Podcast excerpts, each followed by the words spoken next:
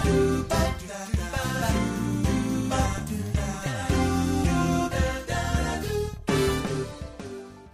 ィンランドの首都ヘルシンキよりお送りするおしゅんのラジオポッドキャスト。皆さんこんにちは。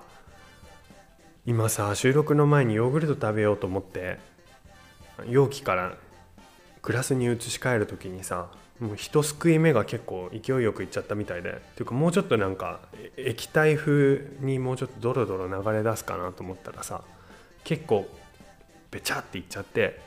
でそのヨーグルトしぶきがさ顔に飛散して飛散飛散って今言わない方がいいのかこのご時世ウイルスみたいだから。うーん。ヨーグルトしぶきがお飛びになってでそれをこう顔で真に受けて真に受けるって何？真に受けない。えー、っとえー、っと受け止めて。違うな。ひどい、えー、しょっぱなからひどいよ。何？真に受けるじゃなくて何て言うの？えー、真に「おい！おしんです」えー、顔にさまあそうそう直直に受け受けちゃったんだよ。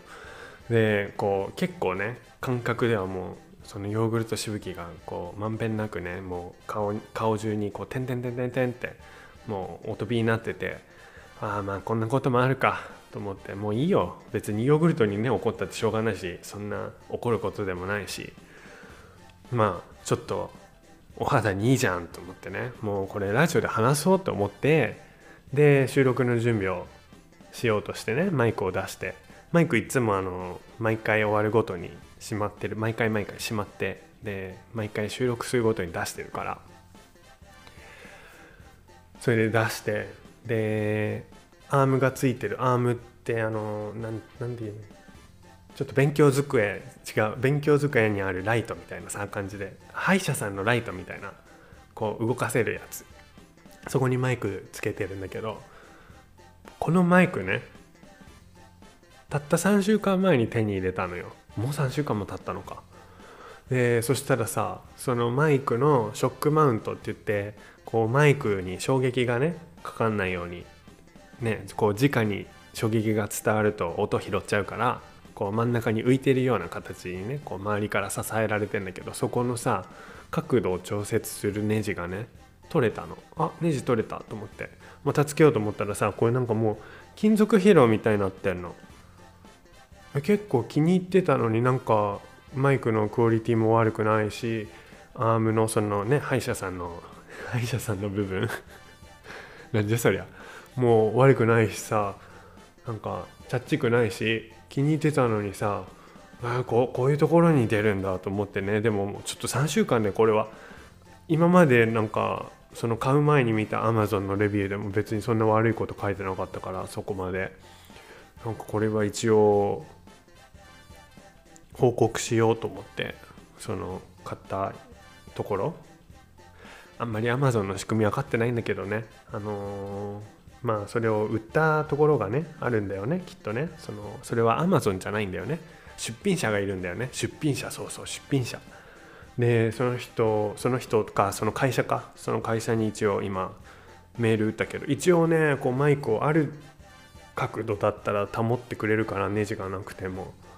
そしてで幸いなことにその角度でいつも僕は収録してたから大丈夫なんだけど今のところ。でもさちょっとさなえるよね。こんな2個も一気にさ3分間でこう1個はヨーグルトのヨーグルトしぶきを顔で受けてそしたら今度はマイクの調節のネジが取れちゃってさなんか金属本当に金属疲労なのかなんかこう壊れちゃって取れちゃってるんだよね。だからくっつけらんない。最初なんか瞬間接着剤でもさつけてさもうやっちゃえばいいかめんどくさいしと思ったんだけどドイツだからねアマゾンめんどくさいじゃん。だけどちょっともう壊れちゃったこと自体がショックでもう3週間で。えーと思って一応返事が来ればいい来ると思うんだけど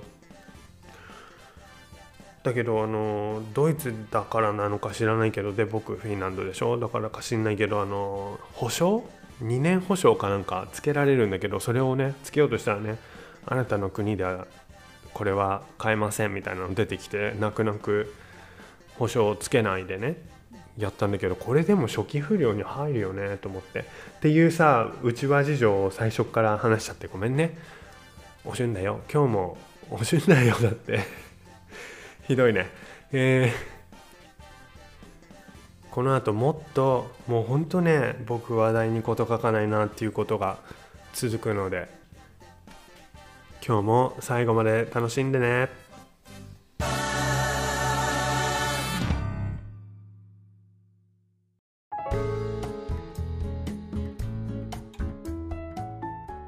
はいということでまたまたそしてまだまだ話題に事書かないおしゅん何がってね。これは今喋ってるこの収録してる日のほんの2日前朝10時過ぎてたかな。あのまたまたピンポンになりまして。ででも僕その時ちょうどさ起きた時だったの。起きて「ああ外は今日も暗いな」って言ってでプランターに「おはよう」って言って。で窓も開けて外に「おはよう」世界してでああ暗いなってまだ思ってる時こうちょっとダラダラしてる時にピンポン鳴っちゃいまして。ででももうドアベルだったのね。あの下のエントランスのピンポンじゃなくてドアのピンポンだったからもうそこにいる人がねいている状態でドアの外に。で基本的にピンポンになる時ってうちに本当に用がある時なのね。あの日本みたいになんか新聞の勧誘とかなんかそういう営業とかないのね。でだからもうなんかうちに用がある人がもうそこに来てるんだと思って寝巻きだったけどもうしょうがないもう構ってらんないと思ってそのまんままず覗き穴見たらさ、まあ、4人くらいの人たちが業者っぽい人たちがさこっち見てるよね。でなんかもう4人に一気にこう全然ドアドア隔ててんのに覗き穴通してんのにもなんかずっと見られてる感じでさこっち見てるから。ああやだこの感じと思いながらさ寝巻きだしでももう外に人いる状態でさしかもうちに用があるのはもう確実なわけだからさ出ないわけにもいかない。わもうめんどくさい出ちゃえと思って。出ちゃえっていうかもうああ構ってらんないと思って。で出て、えー、そしたらあの、まあ、案の定ねこのビールの業者さんで管理会社か知らないけど管理会社かリフォーム？リフォームじゃないなんていうの？合ってる？リノベーション一緒か。ねそのそっち系のなんか業者でさなんか今日この時間今日ってその日ねこの時間にアポイントメントがアポイントメントというかなんかこう訪ねる予定があったみたいな言い方だったからあそっか下のあのみんなが通る部分にやけに増えてるあの張り紙の中の一つかと思ってね。なんか張り紙がやけに増えてたからでもうちはあのポッドキャスト第3回の話題に事書かないおしゅん元祖ね。元祖。もう本家本元の話題に事書かないおしゅんの回で話したんだけどもうあのちょっと水漏れ水漏れバスルームの水が漏れてでそこのバスルームのもうリリフォームをしたのね。もう工事を。もうとっても大変だった。それはもうあの3回第3回あたりを聞いてください。3回から周辺にかけても壮絶なね。暮らしぶりを聞いてください。でそれでもう工事住んでたから終わったと思ってたからうちの番号も書いてあったけど一応大家さんにね言って。でもうち終わったよねって言ってうんそうだね終わってるあの一応確認してみるって言って確認が終わった確認その親が業者だか管理会社だかと終わこう話を終わった風だったのね。でだけどこううちに来てあまあそういえば書いてあったなと思ってね。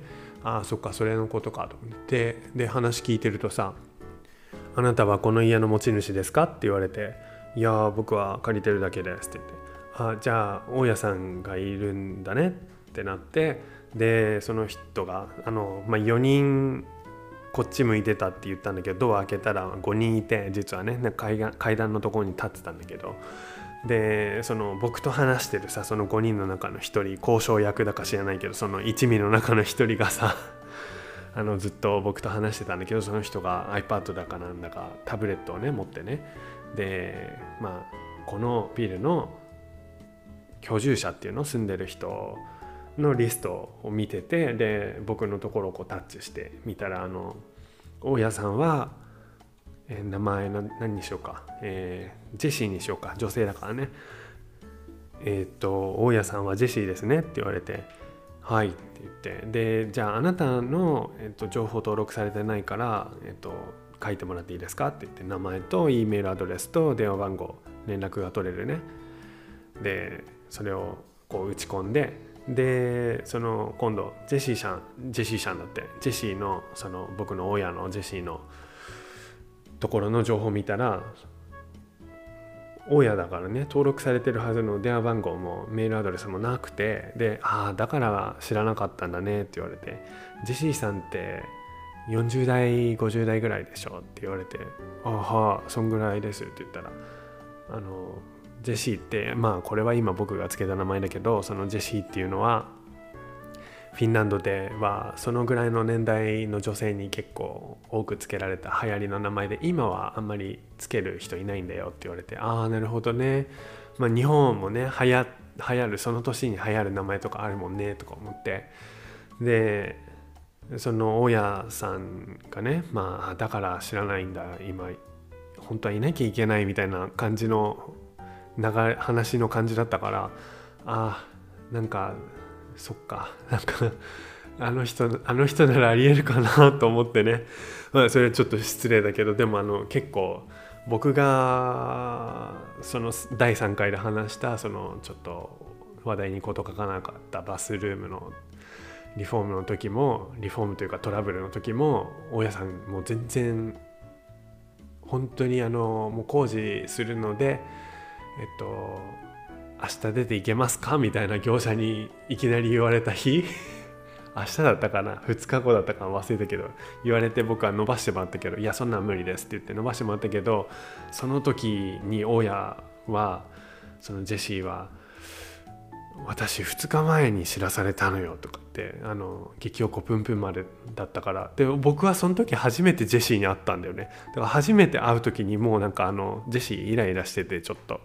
えー、えー、なんかむしろ僕が実害被ってんだけどなと思いながら、ねまあ、ジェシーももちろんねその家賃の問題僕がねその出ていくってなったらやっぱり家賃が入らないとかいろいろあるんだろうけどで彼女のね一応お家だしね。これはあの彼女が買ったお家だしそういうお知らせ早くしてよと思ったけど思ったんだろうけど僕的にその時はあのもうえなんで知らないのってならなかったんだよね。もうあそうもうジェシーの激おこぷんぷん丸ぶりを見て別にそんなに怒ってなかったけどちょっとイライラしてて、ね、一応誤解がないように言うと。でその激おこがじゃあ激おこじゃないじゃん。あ、まあ、ちょいおこぷんぷん丸ででそのジェシーが2日前に知らされたのよって言った時に、まあ、管理会社が悪いのかって思ってたんだけどどうやらこの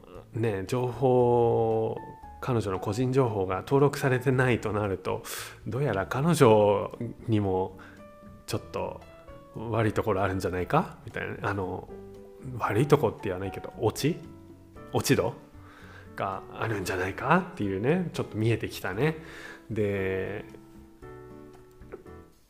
まあいろいろ紙貼ってあってさ下に。で全部フィン語でさ僕はあのできるだけ送るようにしてたけどその送ってる間にこうほんと最近の出来事だけどほんとここ1ヶ月で張り紙がもうバーって増えたからあ工事行われるんだなでもうちは住んでるからいいよなと思ってたのね。ちょっとのんきに構えてたらでも張り紙増えるから一応送りながらさその写真撮って送りながらでもこれってさ大家としては何て言うの？知りうる情報なんじゃないの？僕に送ってもらわなくてもって思ってたのね。で僕も別に送ってって言われてたわけじゃなくてなんか大家全然連絡しない人でもう本当に最初の契約と家賃払うで家賃ももうオートペイにしてるから自動で引き落としだし引き落としっていうか送金？だし、え全然そのあの時よその第3回で話した時に会うまで一回も会ったことなかったしそのねそういうなんか問題があった時に WhatsApp っていうテキストするだけ WhatsApp ね。WhatsApp って日本人 LINE みたいなやつするぐらいでさ。だけど最近そうやっと最近になってね。もう2年目だけど最近になって。これって大家としてはやっぱり自分で知っとくのが義務なんじゃないの？別に居住者にその、えー、貸してる人に教えてもらわなくてもね。って思う思っちゃったりして。あそうだよなと思ったらなんか気楽になっちゃって。でそしたらその2日前のこの、ね、iPad に情報が登録されてないってことがかかってやっぱそうだよなと思ってね。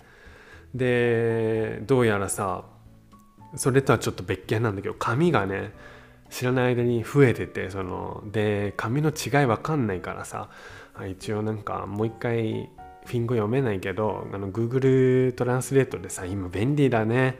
あのカメラで写したらさそのまんまそのまんまその場で翻訳されるじゃん。そういう機能があるんで知らない人あの Google 翻訳のアプリ入れとくとそれでカメラを押すとあのもう本当にどんな言語でもどんな言語からどんな言語へ訳してくれるその場で。あのもちろんクオリティはねあのそんな大事な文章だったらちゃんと業者に頼んだ方がいいと思うけどなんか概要が分かりたければもう十分な感じで。でそれで1個ねなんか増えてそうなこう新しく増えたであろう紙を見たらさこの間もうほんと先週フィンランドって大体あのお家の下にねストレージがあるの。あの物置。でそれ一部屋に一つあって。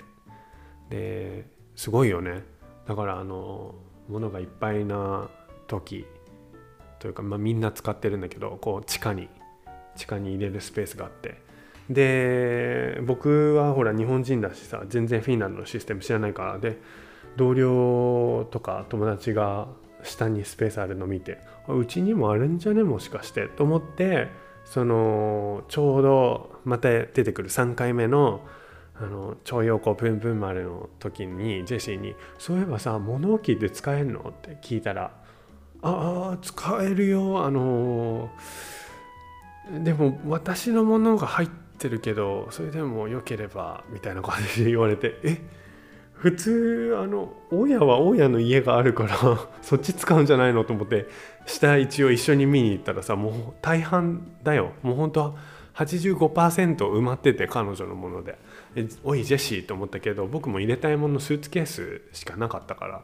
スーツケース3つぶち込んできたんだけどで「あ鍵ももし必要だったらあげるよ」とかって言われて「いやっていうかむしろこれは僕が最初に借りる時に知っとくべきっていうか僕のあのこれ借りてるうちに入るんじゃないのって思ったけどね、まあ、別にそんなに入れるものもあったわけじゃないしまあいいかと思ってね。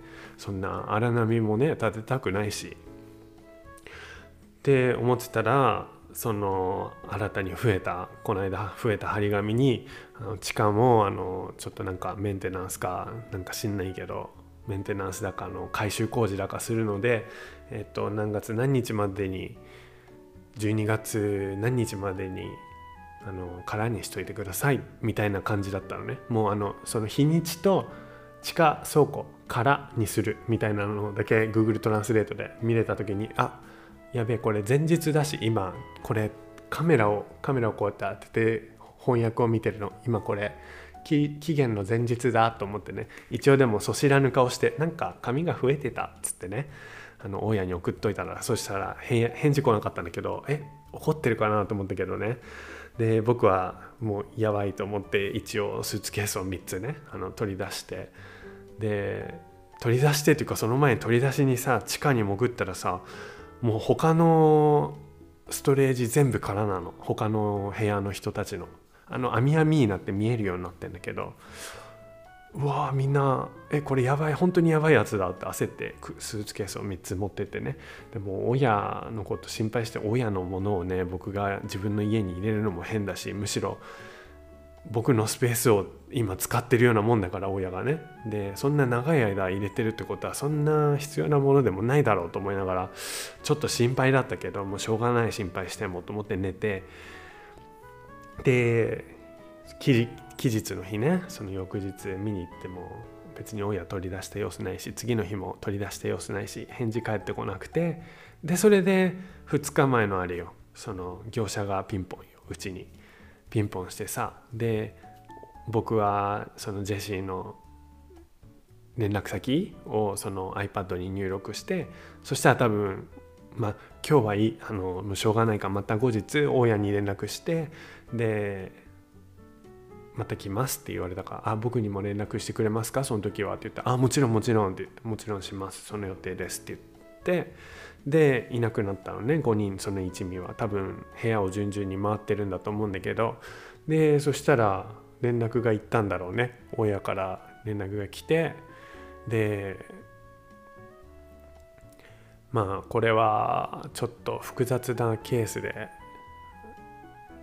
なんかバスルームのリノベーションリフォームがなんかなんか間違ってたみたいな。なんか英語を日本語にするの難しいんだけど。で彼女も英語を別にペラペラなわけじゃないからあの簡単な英語で来るから。なんかちょっとなんか手違いがあったみたいなさ。あ手違いがあったって言えばいいんだね。そう。でこれあの情報収集して週末にまたあの電話するねって言われて。これ収録してるのもうすぐ週末の時なんだけどなんかやばそうな予感だよね。また往診追い出されちゃうのかな。またあの工事するから住めないよって言われちゃうのかな。うん寒い時期だよこれ。このもう寒い時期にちょっとお引越しは嫌だな。しかも一時的な一時的なのかな？それとも永遠になっちゃうの？永遠っていうかあの長期もうここに住めないのかな？だって。長期だったらさまた戻ってくる理由もなくなっちゃうもんねもう。なんだろうと思ってね。ちょっと複雑だからとか含ませるわけよ。で彼女もジェシーも全然事情ね、まあ、寝耳にスリーピングイヤーにウォーターだからさ。うん。なんか今困っちゃってんじゃん僕今喋りながら。そうだからまあねもうもう彼女がそうやって情報収集してまた電話するっていうからそれを待つしかないんだけどもジェシーさんしっかりしておくれ。まあこれでね僕によってその彼女の情報が管理会社に個人情報がね管理会社に登録されたわけじゃん。それって彼女がする仕事彼女彼女言ってるけど僕の彼女じゃないからね。わかるか。ね。一応米印ピンポン。ね。で大家が女性だから彼女って言ってるだけ。C です。C 英語で。C じゃないよ。海じゃないよ。C ね。で彼女が自分でそれはね情報個人情報をアップデートしなきゃいけないのに僕がしたっていうのは置いといてそのおかげででももう彼女はねこれから情報を取り逃すことなくいけばいいんですけどなんで僕が全部尻拭いしてんだろう愚痴じゃないよただ今喋りながら思った。うん。なんかもうもう海外に住んでるって時点でさいろいろあるからさ別にそんなで当たり前は当たり前じゃないことをもうたくさん経験してるし、まあ、このそのたくさんの中のもっともうすっごいそういうの何て言うんだ大迫力というかもうあのえー信じ驚愕驚愕なエピソードはまた今度話せればと思うけど香港にいた時のとかね。それは今日は置いといても今日はフィンランドのこのお家の話をまあそういうなんか大家さんがどうのこうのっていう話は別によくていい人だしなんだけどそのそれによってさ僕のこの冬休みの生活の仕方が変わるよね。うんなんかあこれからパッキングしてどっか行かなきゃいけないのかなとかさなんかお家探さなきゃいけないのかなとかさまたは一時的に住む場所でどうなんだろう。まああのことが起きる前にその彼女からの報告がある前にさこんないろいろ喋っちゃうのもどうかと思うけどでももうさメンタル的には準備しとかないとね。でもう嫌だけど本当にあの彼らが帰ってでしばらくして親からその WhatsApp が来てその時にうわーこれまたかよ。この複雑なあのちょっと話は複雑で、えっと、情報収集して週末に電話するねって言われた時においって思って。またかよって。チーンってなったけどけども人生いろんなことあるの楽しむしかないっしょっつって。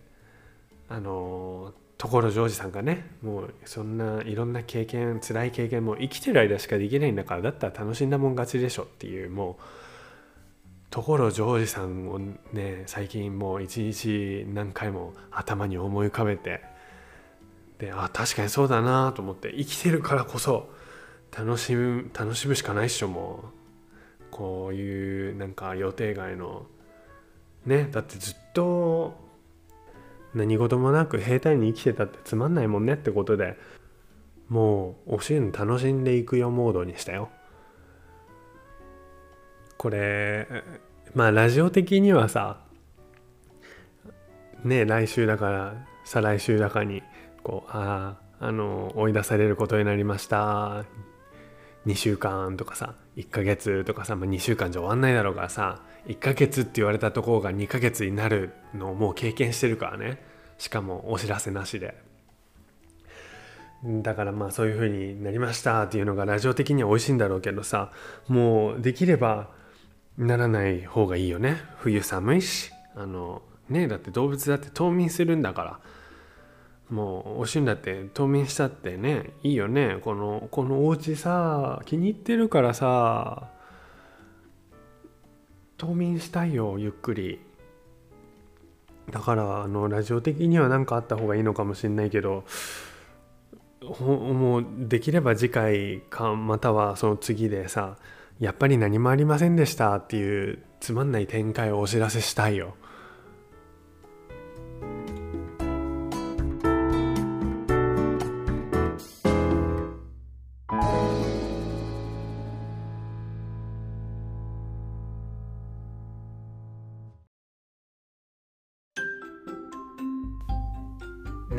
昨日の旬ラジ聞いた？うん聞いた聞いた。えー、俺まだ。えー、マジで。じゃあ店員さんに「良いお年をお迎えください」って言われた時の受け答え方知らないんだ。え良いお年をには良いお年をじゃないの？なんだその目には目をみたいな言い方。いやいやいや他にどんな言い方あるんだよそれがあるんだな。あるんだな。うわーもう帰り道ポッドキャストで旬ラジ聞きながら帰るわ。もう多分旬ラジが車で先に待ってるよ。なんじゃそりゃ。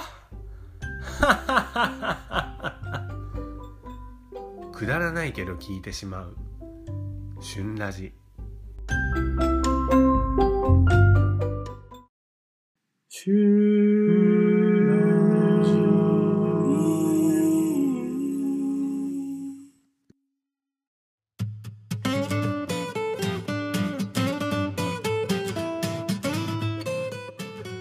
さて今週はクリスマス。世の中全体的には例年とだいぶ違うクリスマスになるんじゃないかななるんじゃないかなって思うっていうかまあなるんだよね。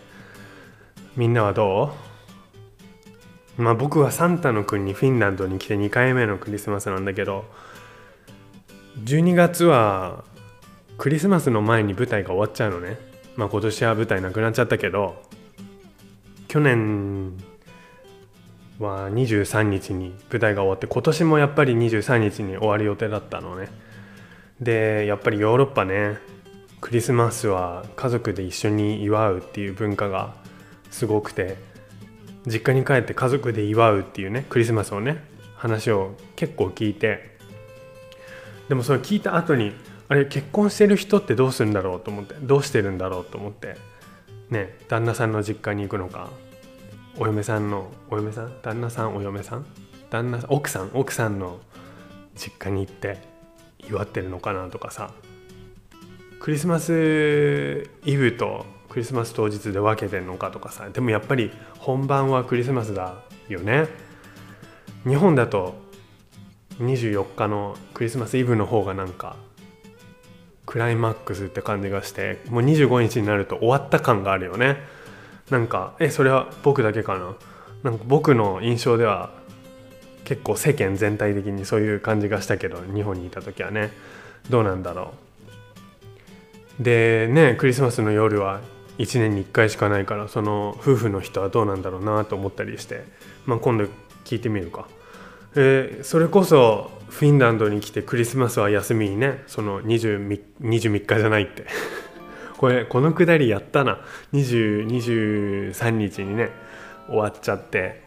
で仕事がね。でクリスマスは休みになったけどそれ以前はもうその前は日本にいた時から香港にいた時も含めてかれこれ10年くらい10年以上か。ずっともうずっとクリスマスは舞台だったからっていうのもクリスマスはもうバレエバレエ界にとって「くるみ割り人形」っていう作品があるでしょ。あれはもうクリスマスの夜の出来事の話だからクリスマスに上演するにはもってこいってことでね。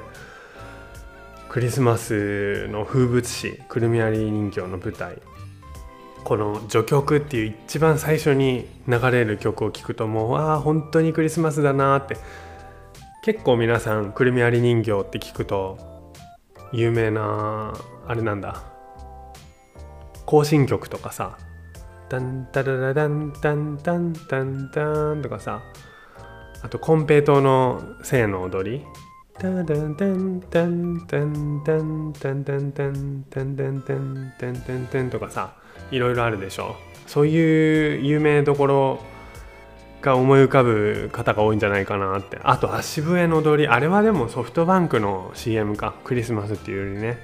タンタンタンタンタンタンタンタンつってねででも僕にとってはもう序曲一番最初の序曲これはあの歌えないから歌える歌え歌っても伝わらなそうだからちょっとあのぜひインターネットで検索して「くるみ割り人形序曲」って聞いたらあ検索したら。もうとってもいい曲でね。もうクリスマスだなーっていつも思う。くるみ割り人形ってもうさ有名で人気だしね。もう他の舞台よりもバレエ的にはね。他の作品よりも結構長い期間上演されることが多い。っていうのが定番。やっぱりお客さん入るしね。クリスマス舞台見に行くっていう方も結構多くて。もう長い期間上演されるってことはそれだけたくさんくるみ割り人形っていう同じ舞台をねキャストは違えどもう多い時は1日2回を何回繰り返すんだみたいなね。こう毎日上演みたいな世界世界中で。でそういうもう舞台なんだけどもくるみ割り人形っていうのはそういう舞台なんだけど何回聴いてもこの序曲を聴くとワクワクしてもう全然飽きない。僕はね。でお客さんが劇場に入った後に全員入った後に指揮者がこう時間になると出てきてお辞儀をしてで最初に指揮棒を振る時さこうって振る振ってるんだと思うんだけどそこから2時間ちょっとの生演奏の始まりのあの瞬間を舞台袖で聴ける毎回聴けるのは本当に贅沢だなっていうあのワクワク感といったらもうねトレビアン素晴らしいね。もう贅沢な時間を過ごさせてもらってる毎年って思ってた。んなこんなでもかれこれ10年くらいくるみ割り人形に出演してるクリスマス。まあ、去年ここ去年今年はフィンランドに来てからはクリスマスは舞台してないけど。去年は23日に舞台が終わって24日には香港に飛んでいろいろねあの手続きが何回か話してるけど手続きが残っててそのその手続きの最後の作業をしに今年も香港に行く予定だったのにねこの状況だからまあこればっかりは仕方ない。ということでもう1年近くだらだらと作業をせずにっていうかできないんだけどうーんこればっかりは仕方ないってね。もう今言ったけど。本当に。んでまあ今年は本当に何にもない香港にも飛ばないし。ああ同僚にクリスマスにささやかながらお祝いしようって。お家に誘われたんだったね。あ忘れちゃいけない。忘れちゃいけない。ということで何はともあれ。っていう切り替え合ってる？何はともあれ。人それぞれのクリスマス。それぞれ例年と今年どうやって過ごすのかちょっと事前にインスタグラムでアンケートを取ってみたんだけどもう1週間以上前になるかな。インスタでアンケートしたので、まあ、インスタの ID からこちらで勝手につけたラジオネームで紹介していこうと思います。題していつものクリスマス今年のクリスマス違う？同じ？まず最初に紹介するのはえー、ラジオネームありこさん。ありがとう。いつも家族とだから同じ。いつも家族とっていいね。いつも家族とクリスマスを過ごす。その習慣なかなかいいよね。こう特に日本って別にクリスマスお祝いするとかじゃないじゃん。文化的に。お祝いというよりはなんかあお祝いクリスマスを祝うっていうよりはクリスマスの日になんかクリスマスだしなんかしようみたいな。違うか。何て言えばいいんだろう。こう行事が宗教的な行事というよりは商業的なこう各企業によるこう戦略にね載せられてみんなあのチキンとかね買ったりね。もうそれが文化になってるからね。こうヨーロッパはなんでチキンなんだアメリカの人もなんでチキンなんだってきっと言うと思うけどもうそれがね文化になっちゃってるからこうカップルで過ごしたりとかさインインスタグラムじゃないやイルミネーションイルミネーションのサモトでこうカップルでお台場なんか行っちゃったりねしてそういう中でやっぱり家族でお祝いするっていうのはなかなかいいね。もうクリスマスのイルミネーションって言ったらさやっぱりこうカップルのデートスポットみたいなそれをさこう仕事帰りの僕が通るとさなんか勝手に感じるアウェー感みたいなね。あありありましたね、うん、ということで続いてゆいさん。ありがとう。いつもくるみ割り人形あるけど今年はないのでお家で初めてちゃんとクリスマスをお祝いできる。いいね。いつもくるみ割り人形ある。バレエダンサーってことね。出た。これこそもうザ・バレエダンサーの世界中のたくさんのバレエダンサーたちが今年というか例年と今年がこんな感じなんじゃないかな。こういつもくるみ割り人形あるけど今年はないからもうお家でクリスマスを過ごすと。またねより良い舞台を世界各地でそれぞれお届けできるように今一緒に乗り切りましょう。ゆいさん家でのクリスマス楽しんでね。続いてビーナさん。違いますとだけ書いてある、えー、ありがとう。ぜひ教えてほしかったけどね何がこういつもと,、えーと、今年の違いどんな感じなのか教えてほしかったけど、ね、違います。それだけ書いてあるありがとう。続きまして川さんありがとう。いつもは香港バレエ団のくるみ割り人形を見てクリスマスを迎えますが今年はクリスマスイルミネーションの中バイクで走り回ります。すげえ香港バレエ団もくるみ割り人形全公演中止になったもんね今年はね。香港のクリスマス。寒すぎないけどイメージないと思うけど寒すぎないけど程よく空気がまあ冷たくてなんかまあ冬って感じはちょっとしてでイルミネーションがすごくてね割と好きだったな。こう電車の駅とかさ商業施設ショッピングモールとかはねクリスマスのものをなんか売るし音楽も流れてるし点でまあ日本と似たような感じでさっき言ったけどこう宗教的なお祝いっていうよりは商業的なイベントではあるんだけどこれまた劇場がさ香港バレー行った時劇場がもう土地が狭くて有名な香港のさその中でこれまた有名な100万ドルの夜景がもう目の前で拝めちゃう。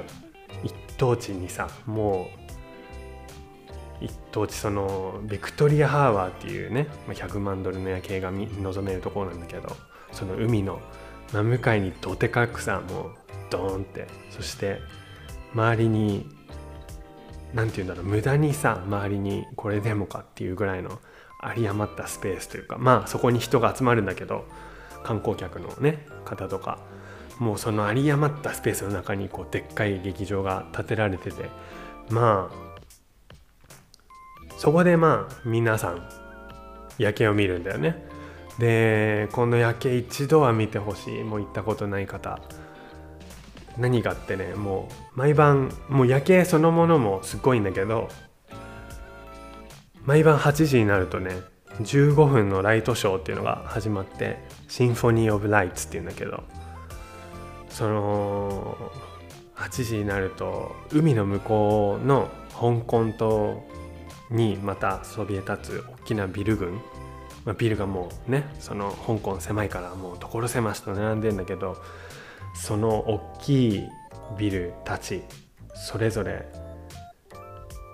のビルがもうビルというビルがこぞって音楽に合わせてライトでこうなんかライトが踊るのね。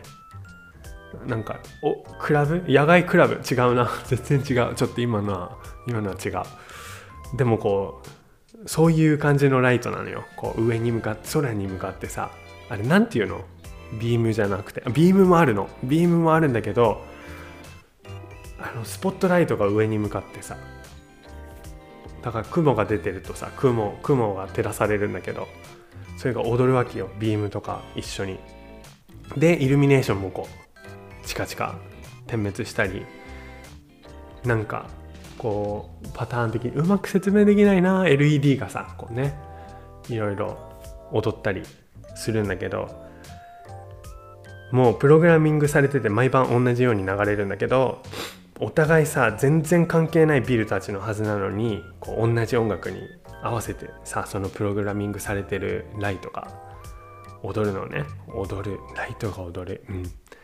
で8時になるとさこう海のこっち側チムサーチョイっていうんだけどこっち側のそのチムサーチョイ側で流れる音楽に合わせて海の向こうのビル群がもうそりゃド派手なライティングで美しいかとかさ毎日見たいかとか別で置いておいてさもう本当にすごい。お金のかけ方が半端ない香港。っていうことで一度は見てほしいね。ということでということでということで症候群うるさいよって。もう香港はいろんなところにイルミネーションがあるだろうからバイクで爽快に駆け抜けながら見る景色も綺麗なんだろうな。続きましてアスさん。ありがとう。コンクールの付き添い。コンクールの付き添いバレエコンクールですねこれはね。もうバレエコンクールこのご時世でもやってるんだね。すごいな。みんな仮装して踊るのかな？サンタの格好とか。んなわけないか。んなわけないわ。バレエコンクールだわ。いつものバレエコンクールってことで変わらずピリピリしてるんだろうな舞台裏はきっと。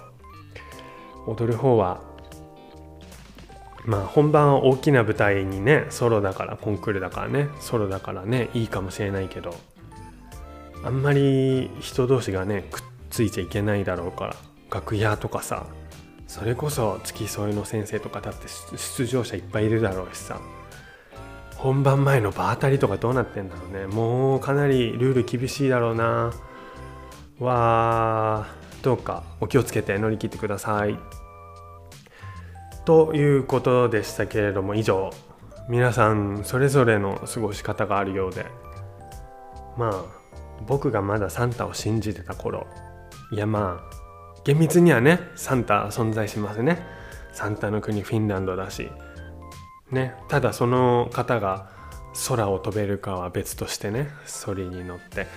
空を飛ぶといえばさあの子供の頃ちょっと話それるけど子供の頃あの「良い子のクリスマス」っていう CD でクリスマスは聴いてたんだけど日本語だったのね。吹き替えじゃなくて何て言うんだそういうのは。翻訳されたのを子供たちらしき人たちが歌ってる CD で「赤花のトナカイ」って歌があるでしょ。真っ赤なお花のトナカイさんは棒読みだったけどそれそこでさあの「暗い夜道はピカピカの」ってところさあれ今思うと今思うとっていうかまあ数年前に気づいたんだけどあれはさ暗い夜道はピカピカのお前の花がなんだっけ役に立つのさか。でハンサンタがトナカイに言ってんだよね。僕はさその時さ「暗いよ道は暗いよ」って言って「ピカピカのあでもお前鼻が利くから助かるよ」みたいな。あだけどあそっか。ね子供だけながらにあピカピカのお前の鼻がはなんとなくくっつくんだな。きっと鼻はピカピカしてその鼻が効くんだなみたいなね風に解釈してて。まあ子供あるあるというか歌あるあるね。うん特にオチはなかったけど結構そういう解釈してる歌ある。今はすぐ思い出せないけどクリスマスって言えばそんなそんなんだったなって毎年思い出す。暗いよ道はみたいな。夜道だってね。はい話を戻して。で僕にねまだサンタさんらしき方がプレゼントを枕元に置いてってくれた頃ね。もう本当にクリスマスが楽しみでしょうがなかった。あのラッピングされたさクリスマスが朝起きたら枕元に置いてあってさ。もうワクワク飛び飛び起きるって文字通りそんなそんな感じだったんだろうなっていうのを多分実践実践じゃない。実現？ん？してたね。うん。そういえばまあ今思えばクリスマスツリーの下とかじゃなくて枕元。枕元っていうか枕からちょっと離れた場所にこうね寝てる間に寝返りして打たないこう枕の上に置いてあったな。枕の上じゃなんていうの？寝てる時の上。はい。カットここも長い。説明が長いか。らカットって言ってカットしないんだけど。でサンタさんらしき方はさうちのねその枕のちょっと枕よりちょっと上の方向。なんていうの？北の方向地図だったらね。はい。うん。サンタさん代行にした方がいい？サンタさんらしき方より。サンタさん代行なんか現実的だな。おしゅん少年もともとテレビゲームとかする子じゃなかったんだけどゲームボーイだけはやっててさ、え、白黒のゲームボーイね。わ今白黒とかもう想像できないでしょ。今は何？今出てんのは何？任天堂スイッチか。スイッチだ。もう手に入るんだろうね。きっとねあの一時期。このコロナでスイッチ本体が手に入りづらくなってねまた高値で取引されたりとかいろいろあったんだろうけどあったんだろうけどっていうかあったんだよね。でそのゲームボーイ白黒のねでそれがさちょっと進化してゲームボーイカラーっていうのが出た頃サンタさんにそれを頼んだのね。でそしたら枕元にさゲームボーイカラーが置いてあってあーまだソフトとか全然知らないからさ本体だけでさあれゲームボーイカラー用のさソフトだと結構フルカラーで出るんだけどそれまでのゲームボーイ白黒時代のそのソフトを入れてもちょっとだけ色がつくんだったよね確か。そんな感じででもまあでソフト決まってなくてさまあとりあえずもうそれだけで嬉しくて。でその頃毎年小学校は終業式がまあ12月23とか4でさでその年は24だったのかな。で25の早朝にあの熊本にいるおばあちゃん家に行くってことで毎年さ夜中の3時過ぎだか4時前だかまだ外が暗い頃に起きてで眠いけどさサンタのサンタさんのプレゼントサンタさんらしき人のプレゼントに大はしゃぎしてで支度してまだ東京で仕事があるから一緒には行かないけどっていう父が、まあ、車で羽田空港まで送ってくれて飛行機で九州に飛んでたんだけどそのゲームボーイカラーの年はさまだソフトも買ってないのにもう空港に向かう車の中でさスイッチつけて最初に流れるゲームボーイカラーのタイトル「でてーん」ってやつ「でてーん」色がついてるのに感動してさ何度もオンオフしてたのを思い出す。あれ。そして九州に着いた時にもうねおばちゃんち着いてでもう即おじにおもちゃ屋おもちゃ屋さんバンバンあ懐かしい。バンバンに連れてってもらってソフトを選ぶっていうコースだったなあの時はもうほんとなんか全部楽しいっていうかおもちゃ屋さんに行くのも楽しいけど車に乗って行くのも楽しい。飛行機も楽しいしもう子供っていいね。子供っていいですね。あれから何年も経ってもうおしんもなかなかすれました。ええー、すれましたとも。であれあれクリスマスの話してたのになんかすれおいおいおいということですれたとは言いつつも、まあ、心はいつも子供体は大人のピーターパンおしゅんがお届けする旬ラジから皆さんにメリークリスマス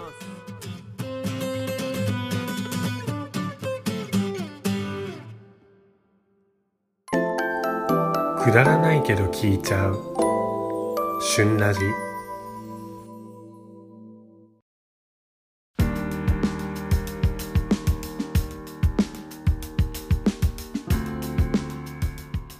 もうあっという間に今年もあと10日。あと10日。もうことあるごとにさああもう1月が終わってしまいましたとかさ。あもう4月になってしまいましたとかいろいろ言ってたのにさいよいよあと10日だって。もう12月がさ後半に入ったなっていう実感はあったんだけどそれとさ今年があと10日っていうのが結びついてなくて今言いながらあと10日で2020年が終わっちゃうよ。2020年どういう年だった？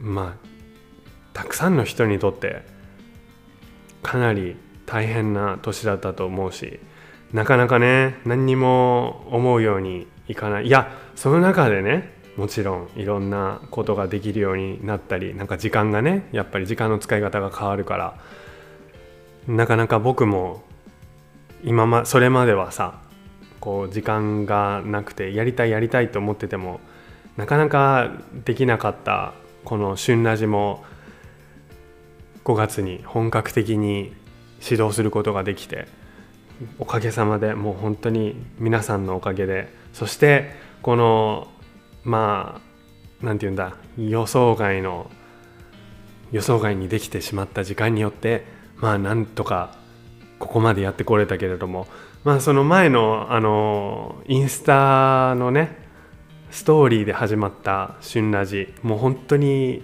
1分とかさ短い。インスタのストーリー15秒が1コマだからさ1コマ？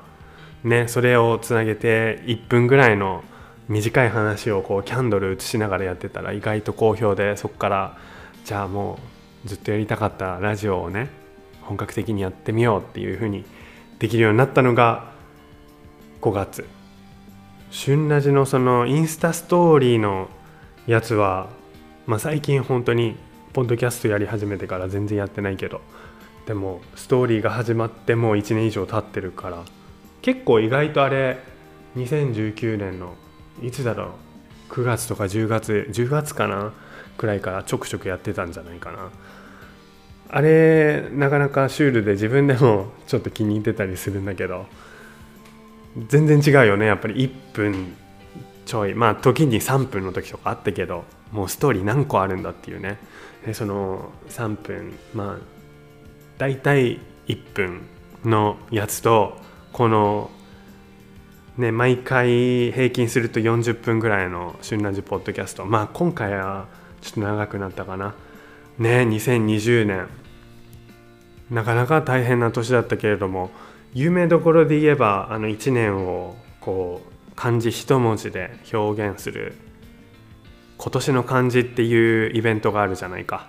イベントっていうのかなあれは。あの清水寺でさあの大きい紙というかあのねあそこにあそこに 漢字一文字で発表されるやつ。あれあれ今は投票式だけど投票式じゃない時もあったんだね。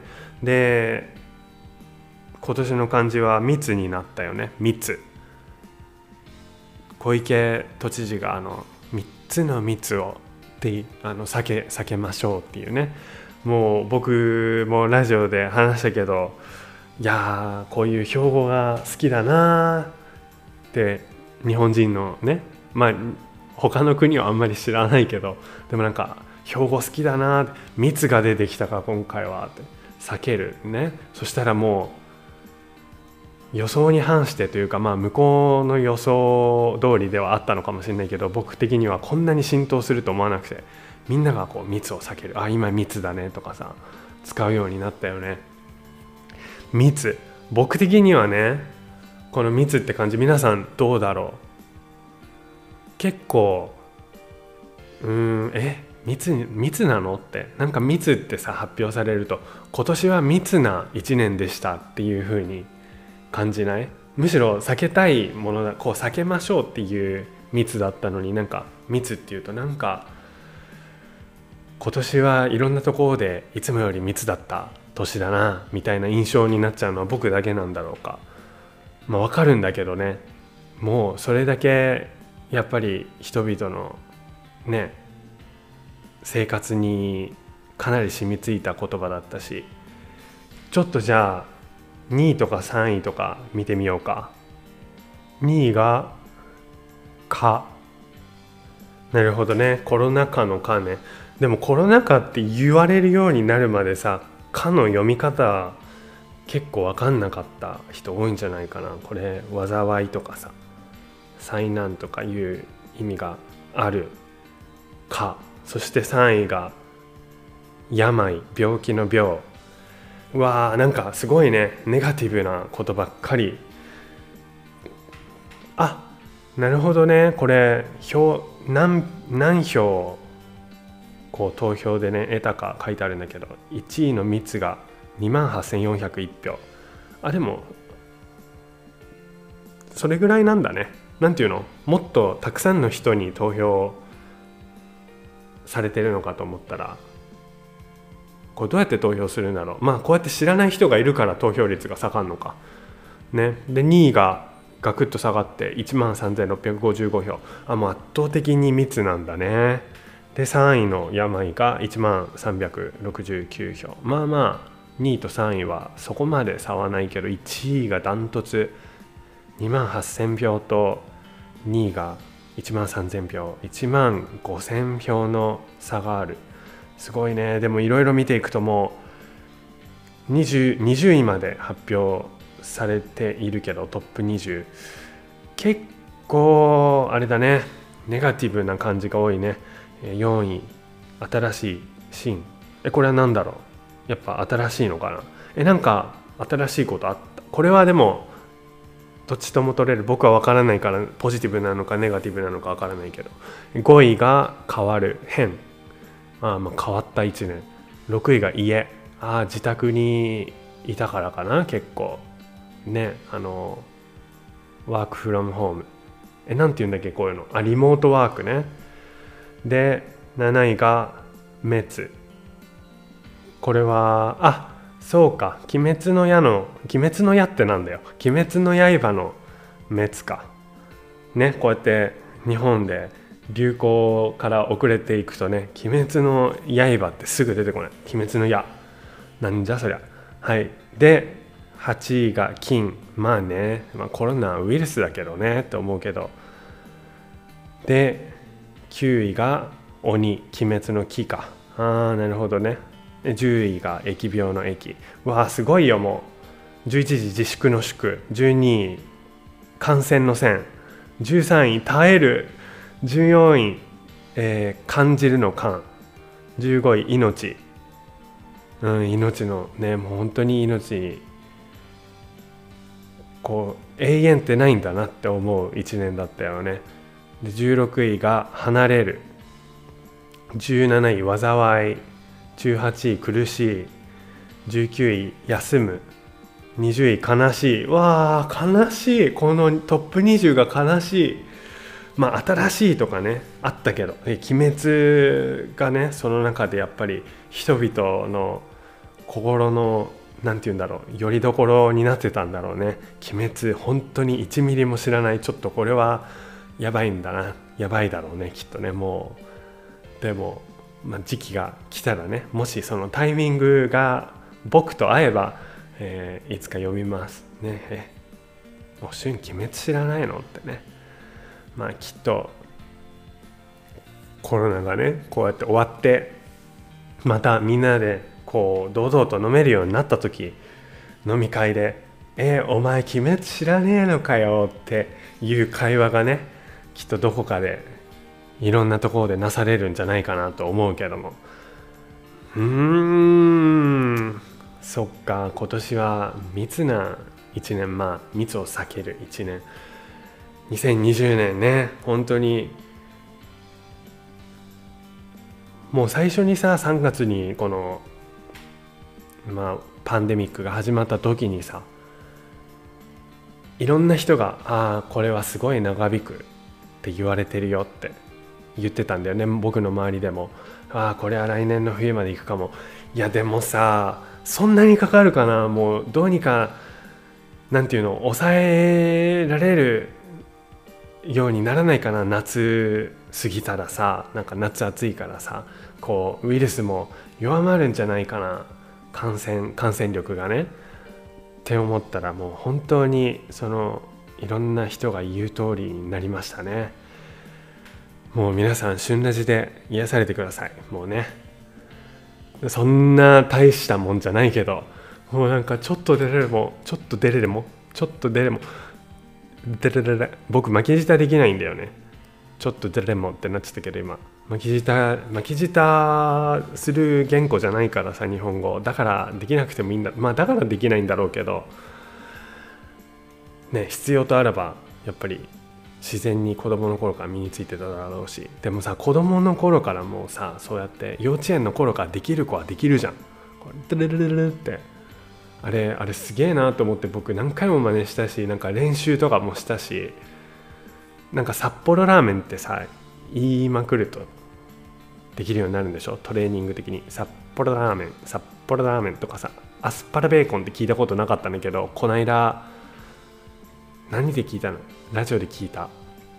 ポッドキャストか。アスパラベーコン。札幌ラーメン札幌ラーメン。一生できないんだよ。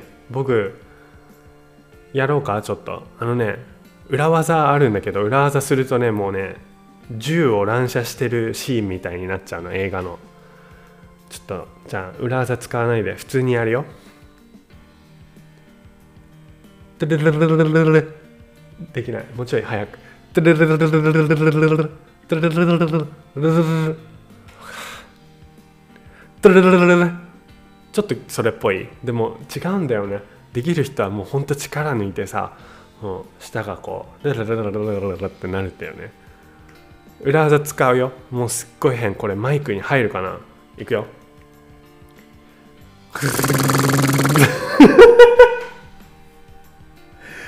これダメあこれもうほら音量今あの収録のこの波形のやつが振り切れてるちょっとやばい一回確認するねちょっと待ってねあ確認したらさあの振り切れたから振り切れたあの再生しながら振り切れたところがこう色がさサーモグラフィーみたいになってさあのサーモグラフィーってほらなんか人がいると分かるとかさああの体温がちょっと高いところ冷たいところが分かる。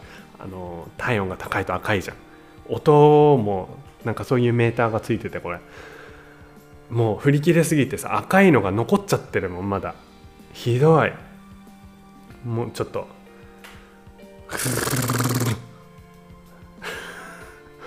おい巻き舌どうやったらできるの？もうさできてもまあ生活でほとんど使わないかもしれないけどもしかしたらさ、えーこれ使うの何語？スペイン語とか？セニョルリータ。セニョルリータ。セニョル。あダメだ。疲れちゃった。もうねそういう そういうのに使えるかもしれないからちょっとできできたら教えてほしいな、まあ、まず言葉を学べよって話かもしれないけど。なんで巻き舌の話になっちゃったなっちゃったの？噛んだからね。そう2020年もうどこで噛んだか覚えてないけど2020年あれだったからあれだったからちょっと来年2021年はもうブランドニューのさもう最高の年にいや2020年もいろんなことを学んだいい年だった。ねけど2021年はもうこの今年の漢字が密とかさトップ20がこう悲しいことにならないようにいい年にしたいね。そういう意味でね。もう。ってことでさまた話長くなっちゃったけど今回のポッドキャストもまた長くなっちゃったけど来週今年最後の配信ってことで予定ね。ちょっと、まあ、1年を振り返ったスペシャルをまあくだらないですがお付き合いしてやってください。っていうことで今回は、えー、この辺でエンタケ良い1週間を皆さんお過ごしください。ということでまた皆さんの耳にお耳にかかれることを耳にお耳にかかれることを何言ったの？耳にえ？あお耳にかかれることを楽しみにしています。お相手はおしゅんでした。それじゃあまたね。